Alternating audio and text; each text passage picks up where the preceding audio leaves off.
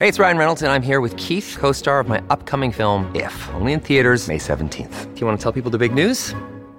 All right, I'll do it. Sign up now and you'll get unlimited for $15 a month and six months of Paramount Plus Essential Plan on us. Mintmobile.com slash switch. Upfront payment of $45 equivalent to $15 per month. Unlimited over 40 gigabytes per month. Face lower speeds. Videos at 480p. Active Mint customers by 531.24 get six months of Paramount Plus Essential Plan. Auto renews after six months. Offer ends May 31st, 2024. Separate Paramount Plus registration required. Terms and conditions apply if rated PG. Hello, everybody. This is Marshall Poe. I'm the editor of the New Books Network. NBN listeners like to read books and buy them. So we thought we'd tell you that right now, our friends at Princeton University Press are having a remarkable site wide sale. You can get 50% off books, including ebooks and audiobooks, with the code 50, F I F T Y, at checkout until May 31. You can save some real money on Princeton University Press books. I encourage you to go there and check it out.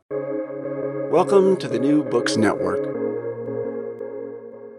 Good day. Welcome to New Books in History, a podcast channel on the New Books Network. My name is Dr. Charles Coutinho of the Royal Historical Society. I'm a host on the channel. And today we are pleased and indeed honored to have with us Dr. Katja Hoyer. Dr. Hoyer is a visiting research fellow at King's College London and has written for, among other publications, the Washington Post, History Today, and has been on the BBC. And today we are discussing her book, Blood and Iron, The Rise and Fall of the German Empire, 1871 to 1918, published by the History Press. Welcome, Dr. Hoyer. Hello, thank you for having me. Uh, doctor, why did you write this book? Um, largely because um, it is this year the 150th anniversary of the foundation of the first uh, German nation state, and I wanted to make sure that there's some sort of debate around uh, how far Germany has come since then, um, where Germany stands today in Europe and in the world, um, whether it's indeed succeeded to to form um, a sort of sense of nationhood since then. Um, I'm just intrigued by the way that it's basically the youngest European um, nation state, and not much debate has been around. Um, kind of, or has been happening around its kind of identity today, if you will. Even in this in this 150th anniversary um, in Germany, this hasn't really been picked up all that much, um, mainly because I think it isn't quite um, as much of a black or white issue as some of the other um, kind of more darker episodes in, in German history, and therefore people don't really quite know where to place this event. So I wanted to make sure that there's some sort of debate uh, going on, and hopefully the, the book has achieved that this year. If your book could be said to have a thesis, what would it be? Um, that the first incarnation of Germany, namely the the sort of so-called Second Empire, was at least a semi-democracy. It's often kind of put into a, a line with uh, Nazism later, and, and sort of you know almost seen as a precursor to that. And I I strongly rail against that and think the German Empire, as it's called, um, needs to be seen on its on its own terms and evaluated in a more nuanced and more complicated way than, than has been the case so far. So you would not agree with the um, so-called Sonderweg thesis, most um, prominently associated with uh, Hans Ulrich Wehler? No, and I think the uh, vastly the consensus over the last few decades in German historiography has moved away from that as well. Um, but nonetheless, because of uh, various issues in the in the first, um, you know, sort of German nation state, it's still been interpreted as a sort of very one-sided, uh, negative um, kind of political entity that suddenly entered the the European um, landscape. Where, whereas I think the we do need to appreciate the fact that there was a parliament universally um, elected by men still, but but nonetheless quite democratic for the time. All all men over the age of 25 were allowed to vote. Um, it, it, also, as much as it stands in the tradition of Prussian militarism, it also stands in the tradition of of Prussian um, kind of liberal sentiment as well. And I think that's all been undervalued to some extent. So I do rail against the idea that um, kind of Nazism and, and, and nationalism and all the problems that we see in the 20th century are easily traced back to the origins of Germany in 1871. How did the Holy Roman Empire of the German nation differ from other states in pre 1800 Europe? And um, following from that, would do you agree with um, recent revisionist arguments of pe- people like Peter Wilson, which uh, evaluate the Holy Roman Empire on a higher level than was uh, was traditionally the case? Well, the Holy Roman Empire was a was a strange concept, really. I mean, you know, it's famously been said that it was neither holy nor was it Roman, nor was it an empire. Um, uh, it, it's basically a, a, sort of collective uh, term for over 400 principalities that existed. So, so this is sort of like dukedoms and states and kingdoms and city states and, and all sorts of uh, kind of German speaking political entities. Um, and the only loosely um, sort of combining factor there that, that made them this Holy Roman Empire was the fact that they had some form of allegiance to the Holy Roman Emperor. That usually just meant um, defensive uh, action. So, say if the if the Holy Roman Emperor decided that war was needed against an enemy that wasn't part of the German state, then they should, in theory, have rallied behind him um, and followed him into war. Um, that doesn't always work, not least because the Holy Roman Emperor um, was was usually a Catholic, um, and therefore the the Protestant northern states uh, would quite often find it difficult to see why they should follow him basically into a conflict that might have nothing to do with them. So basically, the Holy Roman Emperor himself always ended up haggling and begging and pleading and cajoling and threatening the other states um, into even this this very basic kind of concept of, of military alliance. So it's a bit misleading that term and, and also the fact that then this is known as or this is kind of often perceived as the first German empire um, is a bit complicated or kind of a bit problematic because it, it doesn't really have kind of the trappings of of a of a unified state in that sense or of a unified empire. So in that respect, it is different from other um, um, states such as say France or or England in the sense that it isn't really a centralized political entity, but but more of a kind of loose conglomeration of of German speaking states. How did the German Bund, which was came into existence in uh, 1814, 1815, differ from the empire, and could it have been said uh, subsequently to have been a step in the direction of German unity? Yes, to the latter. Um, so it definitely uh, was a step in that direction, simply because it went a little bit further than the than the Holy Roman Empire. So they also what they had in common was that they also uh, acted as a as a defensive agreement. Um, and in this case, this usually worked. So to give you an example, when um, when Prussia um, and Austria begin to um, sort of have a have a conflict with Denmark in the north over the um, dukedoms of Schleswig and Holstein, um, the this defensive kind of mechanism of the Bund is triggered, and the other states follow them into that conflict, even though in theory they have nothing really to gain from it. So it, it worked. Um, but it also acted as a a loose supranational kind of entity on, on economic terms. So there was, um, for instance, some form of, of market beginning to crystallize among those then 39 states. Um, and that's another difference, actually. They, they uh, unified those over 400 um, entities into just 39 uh, German states uh, after the defeat of Napoleon um, in 1815. Uh, and so basically it made it a lot easier for um, those states to have some sort of agreement with, with one another over over certain um, economic issues as well. So, for example, uh, railway network, um, uh, sort of the development thereof uh, was beginning to really become an issue to to the larger industrializing states like Prussia, for example. They wanted to have that across uh, the the different German lands so that you could transport um, goods and raw materials, coal, iron ore in particular uh, from A to B without paying too much kind of you know internal um, tariffs and taxes and things. Um, and so out of that came a much closer economic uh, collaboration. But importantly, they still it still didn't go as far as to say, for instance, um, unify the currency or weights and measurements and, and all the other things that you need for a unified market. So it's, it's a step further in the direction of German unification, but not one that can be seen as a nation state yet. Would you evaluate the revolution of 1848 as, uh, politically speaking, a failure?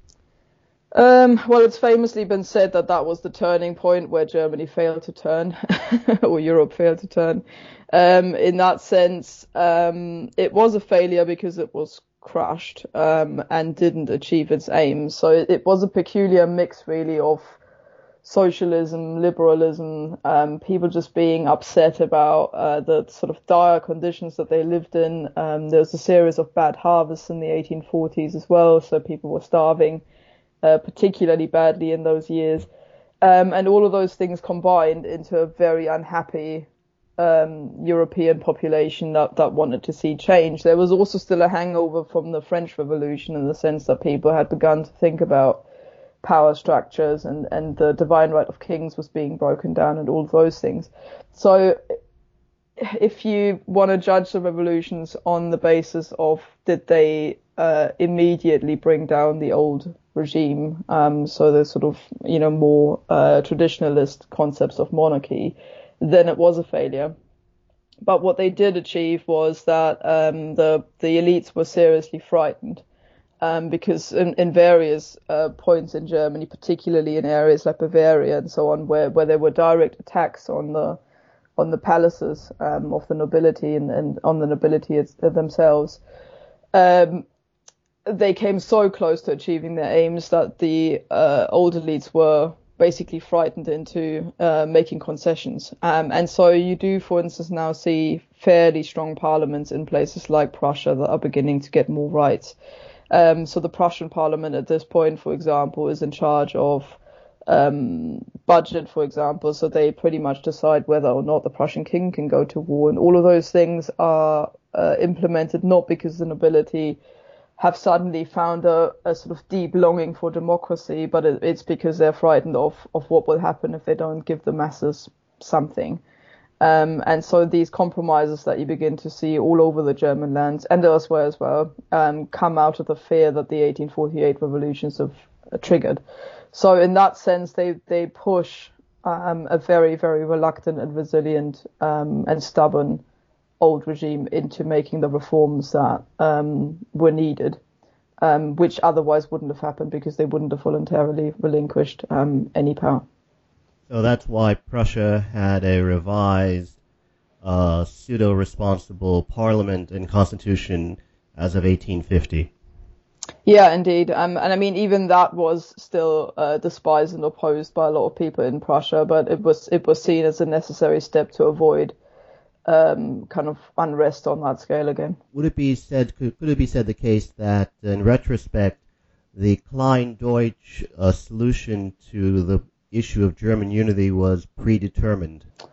Um, yes, in a way, because that. Um, so what this in effect means is that Austria was pushed out of the um, out of out of a sort of German nation state that was beginning to evolve. Um, I think it was more or less inevitable that the clash between the two largest German states in the Bund, namely Prussia and Austria, had to come to a head in in some way. Um, and and Otto von Bismarck, the, the Prussian prime minister later um, from from 1862, uh, realized this and basically said from the off that that, that wasn't going to happen. You can't have two uh, very sort of powerful and, and strong-minded and single-minded entities within um, the Bund, and both of them wanted um, kind of preeminence over it. The other problem was that um, in the 1815 arrangement of the Bund, um, the decision was made to give Austria the chairmanship over the Bund in, in perpetuity. So it didn't evol- uh, didn't revolve around all of the German states and not even between Prussia and, and Austria. They just had the chairmanship and that was it. Um, and as Prussia became more and more powerful, um, it became more and more difficult for, for Austria, which had kind of stuck with the very old fashioned agrarian system whilst Prussia was moving ahead with industrialization. Um, it, so it became more difficult for Austria eventually to justify why should why they should um, maintain the leadership of the Bund uh, in perpetuity. And so eventually some sort of decision had to be made, um, and Prussia eventually provokes um, a war with with Austria, um, and that uh, in, in 1866, and, and the so-called Brothers' War or German War, basically, because it was fought between the two German states, uh, settled that that question once and for all, and it made it impossible for Austria to uh, to be part of this new um, uh, political construct uh, that that was being developed with all of the other German states in it. Why was uh, Otto von Bismarck uh, appointed as Prussian minister president in 1862? Um, he had wanted that role for quite some time. He's, he was a very, very ambitious Prussian um, aristocrat, a so-called Junker, um, as they were called, um, but had very extreme and radical views and, and, was sort of known as a as a bit of a hothead um, among the Prussian elite. Um, and so when um, so the previous king during the 1848 revolutions, which we just talked about, was was Frederick William the uh, Fourth when he died, um, his brother Wilhelm I took over. So he was Wilhelm I of Prussia, and then later also the first German Kaiser. Um, and he was quite a, a, sort of, I wouldn't say a quiet individual, but very, very traditional, old-fashioned. Um, also very old. I mean, he was born in the previous century, in I want to say 97, um, 1797. Um, so very old-fashioned, very traditional. The idea of appointing a sort of uh, hothead and extremist almost like Bismarck um, frightened him a little bit. And so what he did first of all is he just sent them out, sent him out of the country. So he became the Prussian ambassador uh, to Russia and then to France, so that he basically was kept quiet with fairly influential positions, but not a position that was actually in uh, Germany or in Berlin. Um, and so eventually what happened was that at home, um, at the Prussian court, um, the Prussian king Wilhelm I ran into problems with parliament. Parliament had become increasingly liberal um, and, and quite uh, confident now. So they were basically pushing for their rights, particularly that right I was mentioning earlier to uh, to have the right to um, set the, the military budget, whilst the king was still of the opinion that the army is under his command, so therefore he gets to decide how to run it and how much money to spend on it. Um, and so the two clashed over military reforms, um, king and parliament, um, and parliament simply refused to pass um, the the budget that the king wanted for his for his military reforms, um, and that whole conflict was so um, heated that eventually Wilhelm had a bit of a breakdown, uh, like a mental breakdown, and, and burst into tears and said, "Fine, he'll abdicate and and just pass the crown over to his liberal son, Frederick III." Uh, who was married to um, uh, had an English wife, Victoria, who was Queen Victoria's oldest daughter, and, and brought the sort of English liberalism into the marriage as well. So here was kind of a, a power couple in the waiting, uh, wanting to reform Prussia into a more liberal kingdom. Um, and so Wilhelm was on the on the brink of of just giving up, and that frightened the old elites. Um, at, court, um, and they they sent um, Otto von Bismarck a, a, famous telegram to Paris, which which basically said, "Hurry, there's danger and delay." Um, and Bismarck immediately hurried back uh, from France um, and uh, basically said to Wilhelm, you, you, do not abdicate. If you abdicate now, you basically give in to the liberals and they will destroy Prussia. Um, don't worry, you make me um, minister president or, or, prime minister if you want to see it like that. Um, and I will go in and sort this conflict out with Parliament. And that's effectively what he did. He stood in front of Parliament and, and said these famous words that are also the title of my book, um, that only with blood and iron uh, will the great questions of the day be decided, meaning never mind your liberalism, what Prussia needs is um, the means uh, to to sort of force its decision um, its decisions through. So blood and iron, meaning war, um, and therefore, he just basically said to them, "We'll reform the military with or without you. That that's going to be the basis of our power in Prussia." Um, and just ran an illegal army budget. So he completely ignored Parliament, um, reformed the army illegally um, against the constitution, um, and thus basically made himself indispensable to uh, the king because that was entirely Bismarck's doing, and nobody else could have done it and would have done it in the same way. And so he remained uh, minister president after that. Why did Bismarck in 1867, after the victory of the Six Weeks' War, agree to universal male suffrage for the North German Confederation and then subsequently for the German Reich? That is a good question. I think he regretted that to some extent later when, when this became a problem for him. Um, I think, well, mainly again, it was, I think, out of a sense of, of fear, first of all. So this, this idea, he had seen the 1848 revolutions himself and was so appalled by them at the time because they'd come so close to actually toppling and potentially killing um, the Prussian king that he'd gathered an army himself on his estate in Prussia, just literally peasants with pitchforks, um, and was on his way to marching in Berlin, into Berlin basically to try and help the king. So that's how uh, strong the response from Bismarck's side was to the 1848 revolutions. Um, and therefore, I think just trying to prevent that from happening again was one thing. Um, another reason was that the uh, new elite, um, so basically industrialists, um, the rising middle classes, the bourgeoisie, so people like that, um, were very liberal minded um, and were becoming really, really powerful due to the huge amounts of money that they accumulated.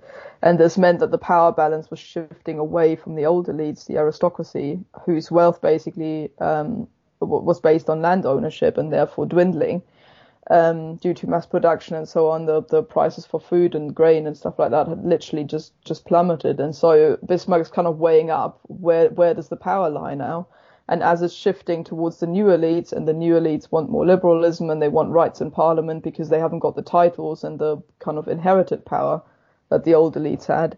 That's why he's he's beginning to shift power over to their side to get them on on side with his um, with his schemes and with his plans.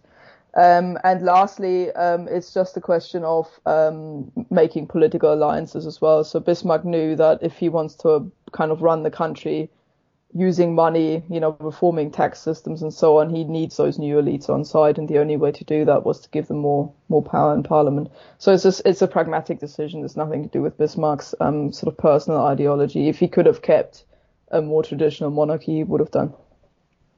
What was the Kulturkampf?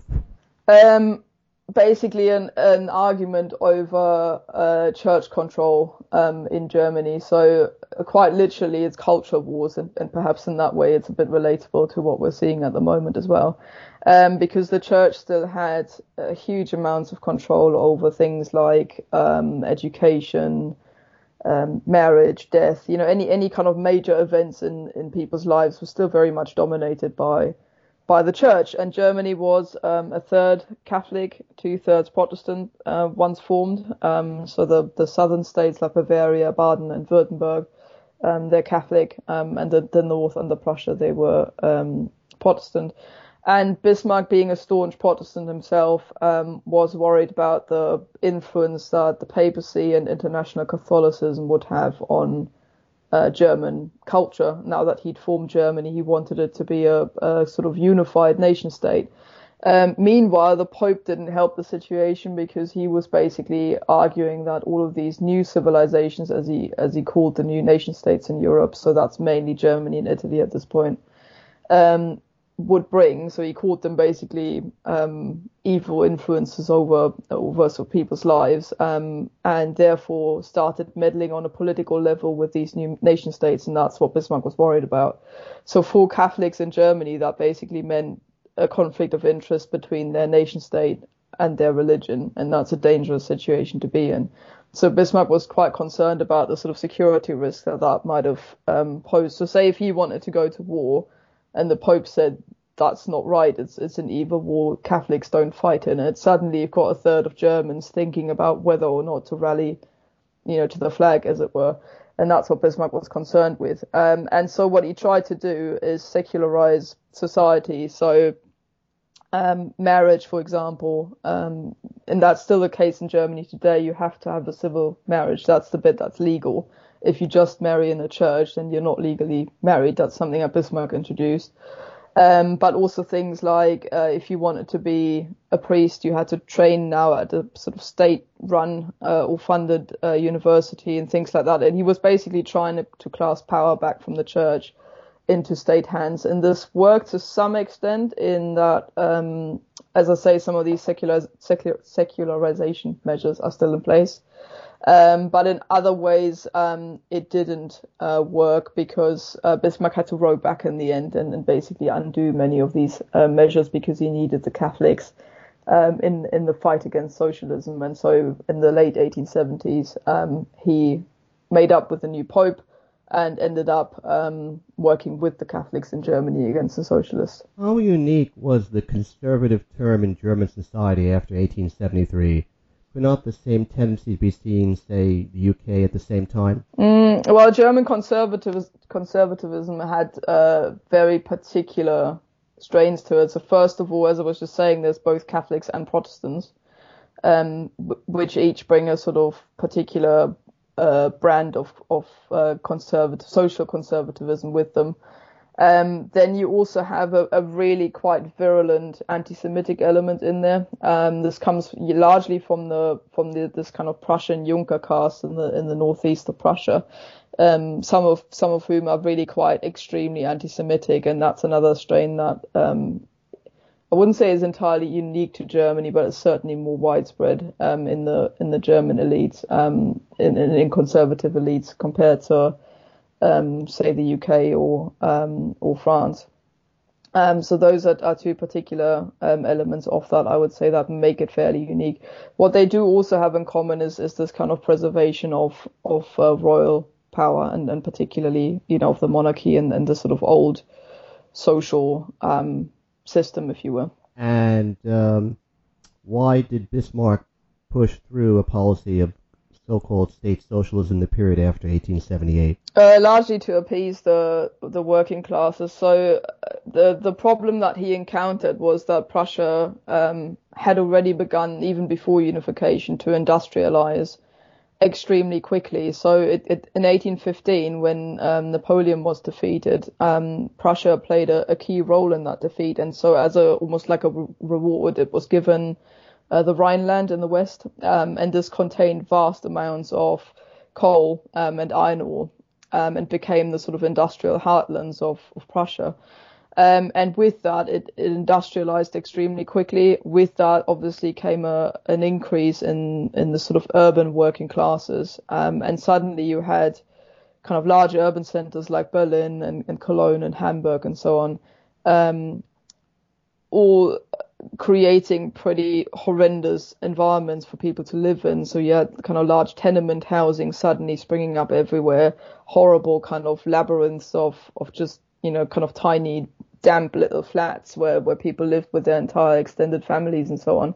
Conditions were pretty dire. And, and so the socialism basically began to appeal. Marx had written his, um, Marx and Engels had written their communist manifesto around about the time of the, um, of the revolutions of 1848. So you now had a kind of term and, a, and an ideology to go with that. Um, and this was becoming a real threat. So the first uh, socialist party, the SPD, is, is still Germany's um, uh, oldest party to this day. The, the current chancellor Olaf Scholz is, a, is an SPD man um, was beginning to establish itself and find its feet, and, and, Bismarck was supremely worried about that. Striking had become a huge thing. Trade unions, uh, by 1914, they have three million members, um, and that's beginning under Bismarck as well. So he needs to do something, um, and crushing these uprisings isn't an option in perpetuity. It had just about still worked in 1848, but it wasn't going to work forever. And so what he thought was that if the state offers um, some form of socialism, i.e., better working conditions, um, things like old age pensions, um, uh, accident insurance, those kinds of things, then the workers would have less of a reason to flock to the kind of more radical ideology of, of revolution and, and violence basically being used in the, in the in the class struggle as it were. So that's why he introduced those things and, and he's still to this day um, uh, sort of celebrated as the founding father of, of the German welfare system because of that. Why did Bismarck pursue a conservative foreign policy after 1871? Um, well, it depends if you want to kind of completely brand it that way. His, his main um, concern was that uh, was Germany's geopolitical position right in the center of Europe. So when he'd formed and merged the German states together and formed Germany in 1871, he had suddenly created the largest nation state in Europe, both in terms of land mass and population, and it completely blew the the very fragile power balance of Europe um, out of the water. Um, and therefore, he needed to now reassure, particularly Britain and Russia, there was no way that Germany was ever going to reconcile with, with France at this point due to the way that the Franco-Prussian War had been used as a as a means of unifying Germany. Um, but he was looking towards trying to um, appease both Russia and and and Britain. Um, and, and, at the same time work with the uh, Austro-Hungarian Empire and so on to try and basically uh, anchor Germany in Europe and stabilize it so it wouldn't be destroyed by external enemies immediately. Um, and so his entire foreign policy was geared towards that, um, trying to make sure that Germany could find a role for itself that nobody else in Europe um, would have a problem with, and at the same time isolating France um, diplomatically and politically so that um, it couldn't find uh, kind of alliances against Germany um, in any of the other states, particularly Russia and Britain. Um, and so what Bismarck did effectively was to uh, try and establish Germany as as the honest broker uh, between the other nations. So when the Ottoman Empire, for instance, begins to crumble um, in in the southeast of Europe, um, and everyone is is wanting a piece of that cake, and, and trouble is brewing in the Balkans between all of the large nations. Bismarck basically calls them all to Berlin um, and, and holds a congress to try and um, sort this out. Always saying we haven't got an interest in this ourselves. We don't want parts of the Balkans who are quite contented with the size of the of Germany at the moment. And the same is true for um, empire building as well. He was always staunchly averse to the idea of Germany as a uh, as an imperial uh, power, building a world empire. And so um, again, this was this was geared towards trying to make sure that, that both France and, and Britain wouldn't feel, you know, that Germany would become a threat to them on the world stage. Um, and again, same thing. So Bismarck hosts a conference, the sort of infamous uh, one where where they divided up Africa basically between the other European nations.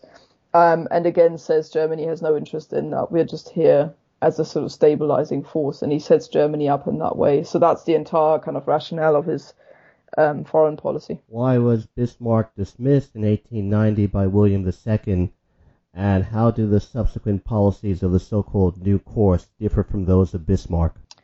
Um, so uh, Wilhelm II came into power in 1888 um, after a very, very brief spell um, by his father, Frederick III, who I mentioned earlier, the, the liberal um, who had throat cancer um, and only stayed on the throne for 99 days, uh, during which he actually couldn't speak. He was that ill uh, with throat cancer, so everybody knew basically it would pass over to, to William II, um, who was William I's grandson. Um, he was only 29 years old um, when he became Kaiser um, and had a, a, really kind of particular idea in mind as to how he wanted to run the country. So in his mind, it was time for a new generation. Germany now had a young Kaiser. This young state had a young dynamic Kaiser, and, and that's how he wanted to present himself. And he certainly did not want to start his reign with um, sort of bloodshed or any kind of suppression of the people. And so Bismarck's uh, anti-socialist um, agenda so apart from the state socialism, which we talked about earlier, Bismarck also still suppressed the um, socialist movements, particularly strikes, quite often by sending soldiers in and, and basically just having them bloodily sort of crushed. And, and that's what he and uh, Wilhelm II argued over quite severely. So Wilhelm II said, you know, I want to be the Kaiser of the of the people, or of the rabble, as he even phrased it, uh, quoting Frederick the Great. Um, meaning you know he wanted the people to love him basically and and um, didn't want to to start his reign off on this very very negative footing. So the two men clashed uh, quite severely. The constitution didn't help with that. So bismarck had set the constitution up so that basically the kaiser sits at the top um, uh, kind of presiding over the whole system but really it's the chancellor that runs runs it for him. Um, this combination only works if the two get on if you have one strong and one weak partner, basically, and the two work in tandem. That had worked perfectly fine under Wilhelm I, and then Bismarck basically just running the show for him. Now that you had two very single-minded men there, uh, in, in Wilhelm II and Bismarck, it, their two clashed constantly, particularly over socialism.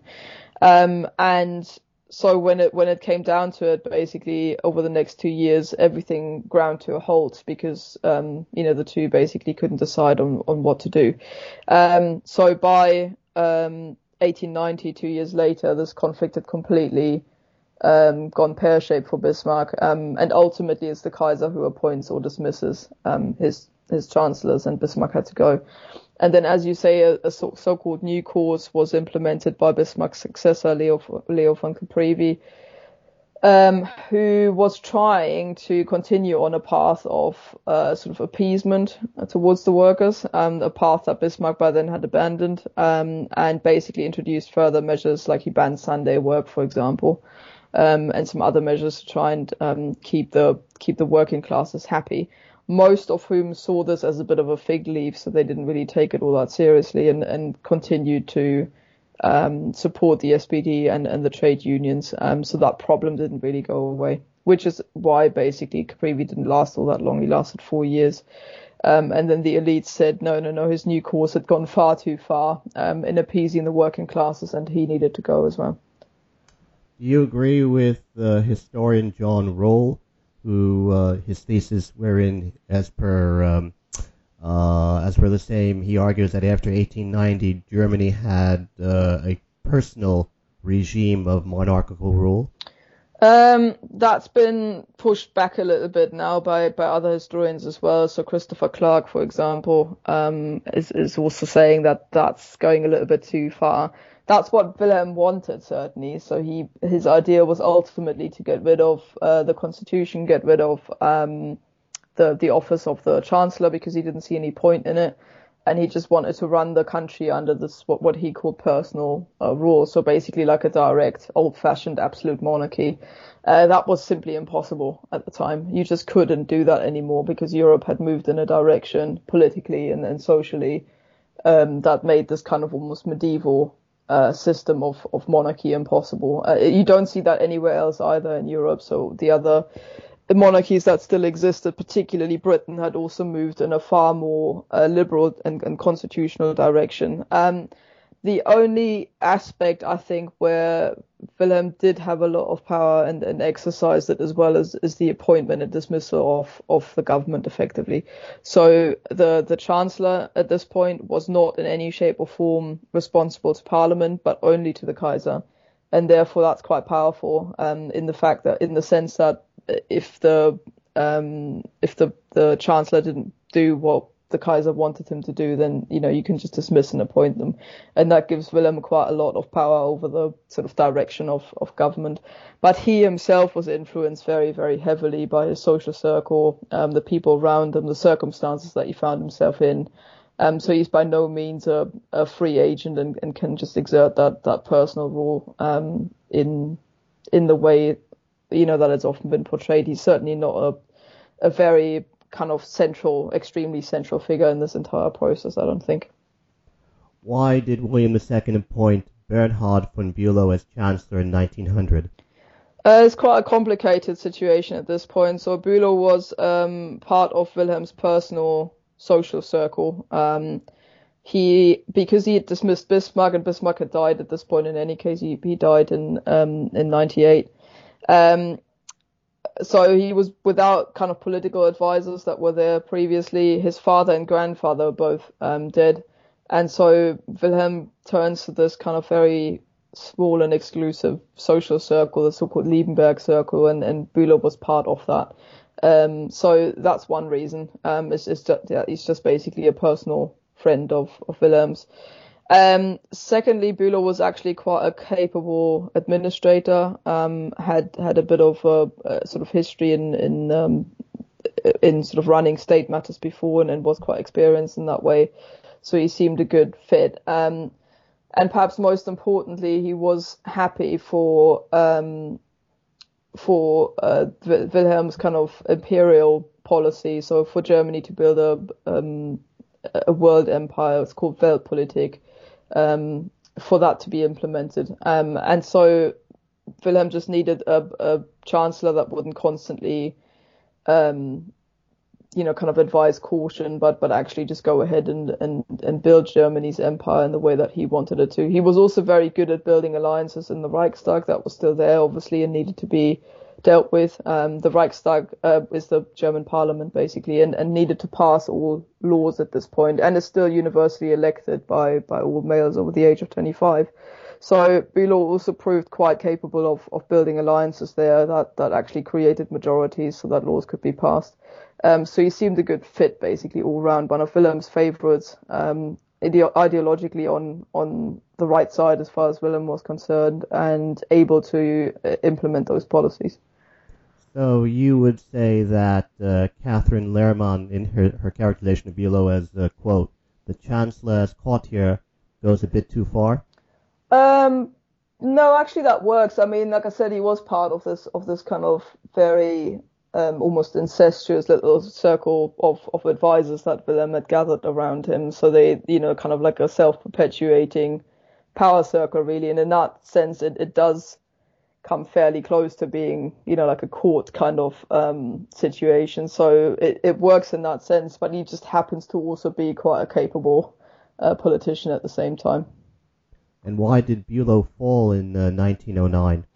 Uh, because that entire Liebenberg circle fell. Um, so what happened was that um, one of uh, Wilhelm's very, very close uh, friends, Philipp zu Eulenburg, um, who was kind of at the heart of this Liebenberg circle, um, uh, was um, exposed as a homosexual um, in the media, and there was a whole. Uh, this, this was really aimed at the Kaiser, so so the press basically were trying to indirectly criticize the Kaiser by exposing this um, scandal of his kind of inner uh, court or his inner friendship circle. Um, and Eulenburg made the mistake of fighting this in court um, as a libel case, which then meant it was dragged like literally every detail of it through you know the the eyes of the public basically for for years and years. Um, and this forced Wilhelm, Wilhelm to uh, distance himself from the entire circle, and, and Bülow was part of that, and, and kind of part of the um, downfall was caused by that. The other problem was the so-called Daily Telegraph affair. Um, so um, the what happened was that Wilhelm had given an interview to um, a, a, British aristocrat um, who was a friend of his in in um, at his castle in England. Um, and this aristocrat basically said to him, well, look, you, you said a really, you know, kind of good series of comments here that, that show that Germany is really quite um, pro Britain and you are, and, and, you know, I think it would be a good idea if you published this and sent these comments that were really just a private interview between the two men, uh, you know, in front of a fireplace in some castle in Britain, uh, to the, to the press, to the Daily Telegraph it was standard protocol that any press comments on the royal family would be sent back to them for approval first before being published. So the Daily Telegraph kind of did the right thing, sent the whole script back to uh, Germany. Bülow, as the uh, leader of the government, was supposed to look over that and make sure that there's no uh, kind of screamers in there. Um, he didn't, for whatever reason, it's still contested why, um, but basically just passed it down. Um, the the sort of hierarchy didn't deal with it himself, and eventually the the approval just came back from Germany without any changes to the script. So Wilhelm's kind of very clumsy and very um, unfortunate remarks that he made in private were suddenly published in the British press, and this contained comments like "You English are mad, mad as March hares." You know, which he kind of jokingly said over a glass of whiskey. Um, and suddenly they're, they're there in the public eye. Um, and Bülow was eventually blamed for that because he should have uh, checked the uh, the script and the fallout from that, the embarrassment of it, um, meant that you know some heads had to roll, and, and his was part of that. So that was another reason. It was both the, the scandal over the Liebenberg circle as well as the the Daily Telegraph affair, and Bülow had to had to go. And wasn't it also the case that uh, the failure of uh, his bloc, Bülow bloc, which was elected in 1907, failed to remedy the issue of uh, tax reform? Yeah, I mean the, the, that became an increasing issue. So Bülow just about managed to build, as you say, the the Bülow bloc um, after the so-called Hottentot elections um, over imperial um, issues. So basically, what happened was that a series of scandals came out of the German colonies um, most uh, famously the the massacre um, that that basically happened against the so-called Hottentot um, people, hence why the, the election was was called after that as well. Um, and Bülow argued on the back of that that the uh, imperial cause was still right and the policies were so popular that he basically uh, got a very conservative pro-empire um, coalition elected back in because the people wanted to, the German people were quite sort of happy for the empire to be extended and so on. And, and this Bülow bloc um, was a very fragile alliances of different conservative parties um, in the Reichstag. When that, however, failed um, to uh, pass various different legislation from tax reforms uh, to various uh, army bills and things as well that were later then um, pushed through uh, by Bethmann Hollweg, the following chancellor. Um, he also had kind of served his purpose as a as a sort of negotiator between the Kaiser and his parliament because that also didn't seem to work anymore. So there was absolutely no reason to to keep Bülow in, in effect in the end. Why was uh, Bethmann Hollweg appointed chancellor when, unlike all the others, he did not have any uh, diplomatic experience?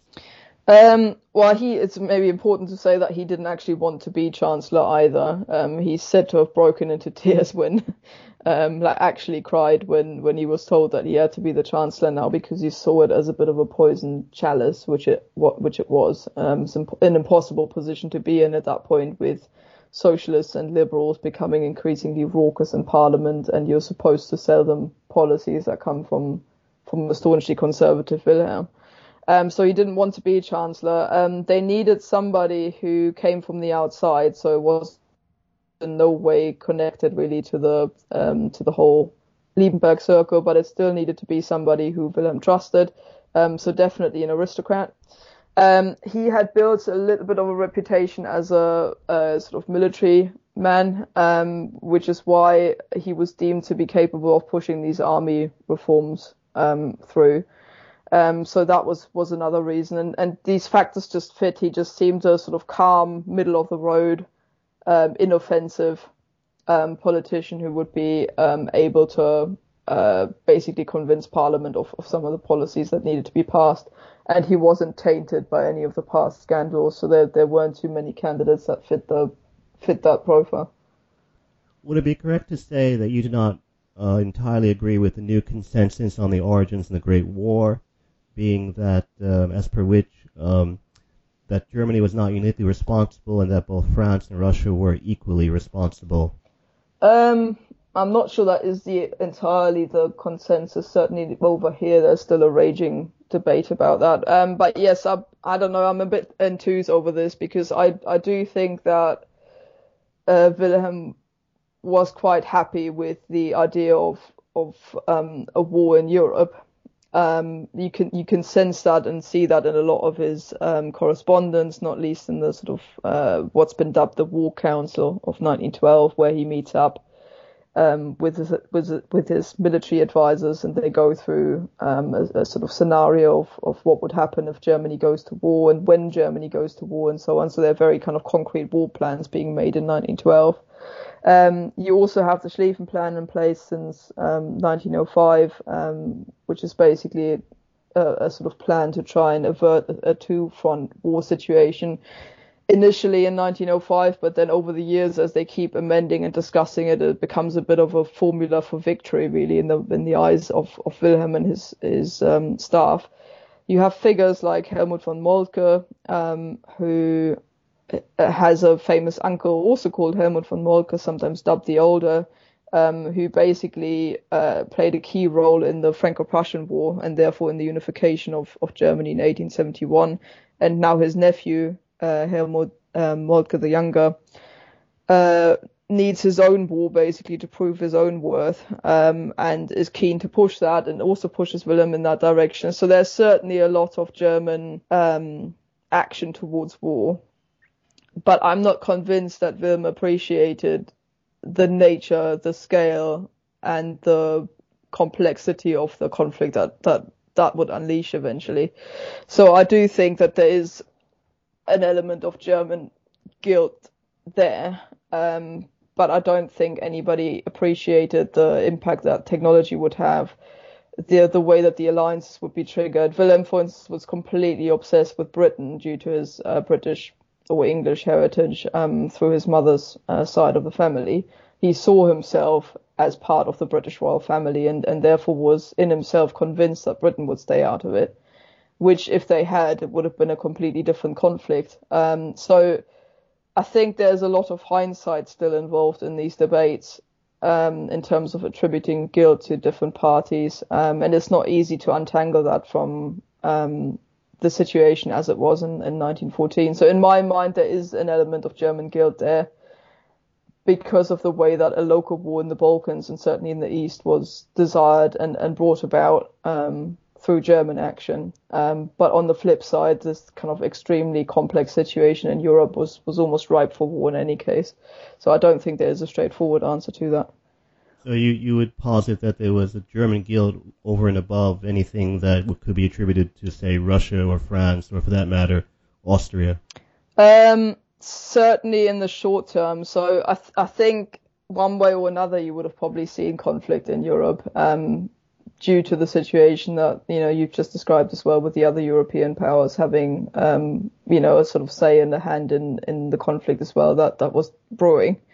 Um, I mean, Bismarck quite famously said in the 1880s some great European war is going to come out of some damn foolish thing in the Balkans, as he phrased it. Um, you know, this is decades before. Um, so if you want to nail me down on this, I would say the way that the war unfolded in 1914 um, is down to uh, German action and German direction, but conflict was on the cards one way or another. Why did Germany enter the war united politically, the so-called Burgfrieden, and why did that unity subsequently decline? Um, it, it's the same effect really that you see in 1871 as well. So as Bismarck said, it would it would take blood and iron to get stuff done, and this is certainly true for German unity. The German states had as much in common as as they had to divide them, and the only reason why they unified in 1871 was because of the wars against uh, Denmark, Austria, and, and France. Um, and it's on the back of that uh, what I call defensive nationalism in the book uh, that Germany unifies. However, the same is true in 1914 um, as well. So when, you know, as we've just seen, there's an increasingly fractious political situation in Germany whereby parliament uh, is now, certainly from 1912, the last election before the war, um, split in half, almost literally, between uh, the socialists and, and, Democrats and liberals on the one side, um, and the conservative elements on the other. And you have almost complete political stagnation. So when war breaks out in 1914, Wilhelm says to to this very uh, divided Reichstag, well, look, we're all in the same boat now. Um, Germany needs to be defended, um, and I, I, don't see or I don't know political parties anymore. He famously said, "I only know Germans," and that really strikes a chord with people. Um, and, and works. So the socialists immediately and the social democrats immediately agree to um, abandon any strike action um, and ban it for the rest of the war. Um, they also agreed to pass uh, the military budget for the for the um, uh, for the war effort. Um, they even sign an enabling act uh, right away in August 1914, which allows the executive to uh, basically put the country in a in a sort of martial law um, situation um, and, and abandon all political power. And, and they basically give up on democracy at this point, which isn't, Germany isn't unique in that. Um, this, the same thing happens in, in France and in Britain as well because emergency legislation needs to be passed quickly. Um, but it happens more radically in Germany. You basically see the country run as a as a military dictatorship throughout the war, sometimes called the silent dictatorship because it wasn't an actual change of the constitution. They just kind of did it. Um, and so you know, this Burgfriede thing is, is part of a wider problem I think that Germany has in its in its first incarnation. In that, what binds it together is is nationalism and is is militarism and war. Um, and you see that in 1914 as much as you do in 1871, and in that respect, not much had, had changed. So suddenly, all of these religious and social differences that we just talked about uh, become null and void, and, and, Germany rallies together. This begins to break down um, in uh, 1816 on the back of the fact that the war has now taken much longer than than was originally anticipated. So most people thought, uh, you know, the sort of famous saying that the war would be over by Christmas and certainly within a few months, because the last war that people had known, namely the Franco-Prussian War in 1870, um, was over in that time, as was the war against um, uh, Austria, as was the war against Denmark. Um, so certainly not since the Napoleonic Wars had had Europe seen a war, um, you know, as as sort of comprehensive and as large as that one. So people hadn't anticipated the size of it. They also hadn't anticipated that civilians would be affected by it.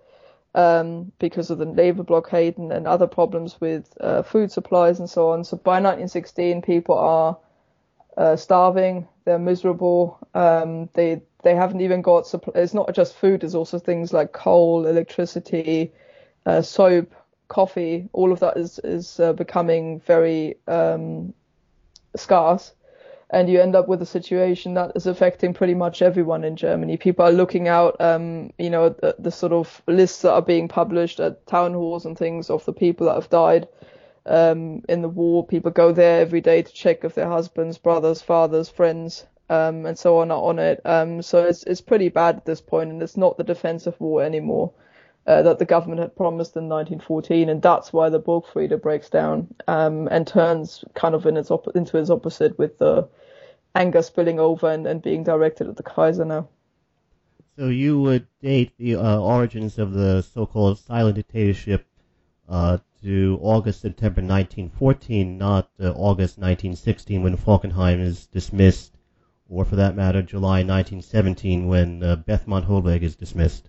Well, the the actual silent dictatorship starts in, in 1916, as you say, with uh, the it's called the third OHL or the third uh, kind of incarnation of the um, of the of the High Command of the German High Command, because that's when the military takes over. Um, so at that point, the the third OHL has got almost the trappings of a of a government. They have a, a department for economics, one for censorship one for foreign policy even. So at this point, the military really literally runs the entire country. What happens in 1914 with the Enabling Act, however, is that Parliament um, abdicates uh, sort of its power over to the executive, um, and that creates a, a, kind of temporary dictatorship situation which hands power over to the political elites. The difference between the two is that obviously um, it's still civilian politicians in 1914 technically running the country um, under the Chancellor, whilst from 1916 onwards, when you have foreign policy dictated by um, by the by the military uh, caste, suddenly you end up with a military dictatorship. That's the difference between the two. Uh, but one way or another, democracy is pretty much gone out of the window by 19 by 1914.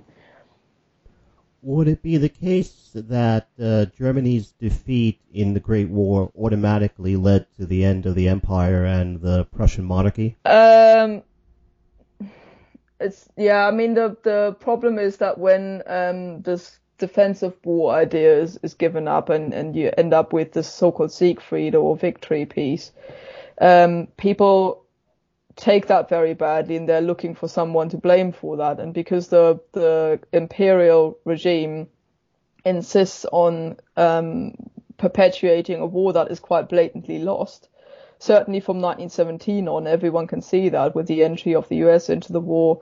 Whilst on the on the eastern front, the one, uh, on the eastern front, the war has ended with with Russian defeat. So you know it's, it's obvious to all and sundry that Germany cannot win the war on the western front and should you know seek peace in some shape or form. And because they don't, to the German people, it's it's more and more obvious that if they don't get rid of the Kaiser, they can't end this war.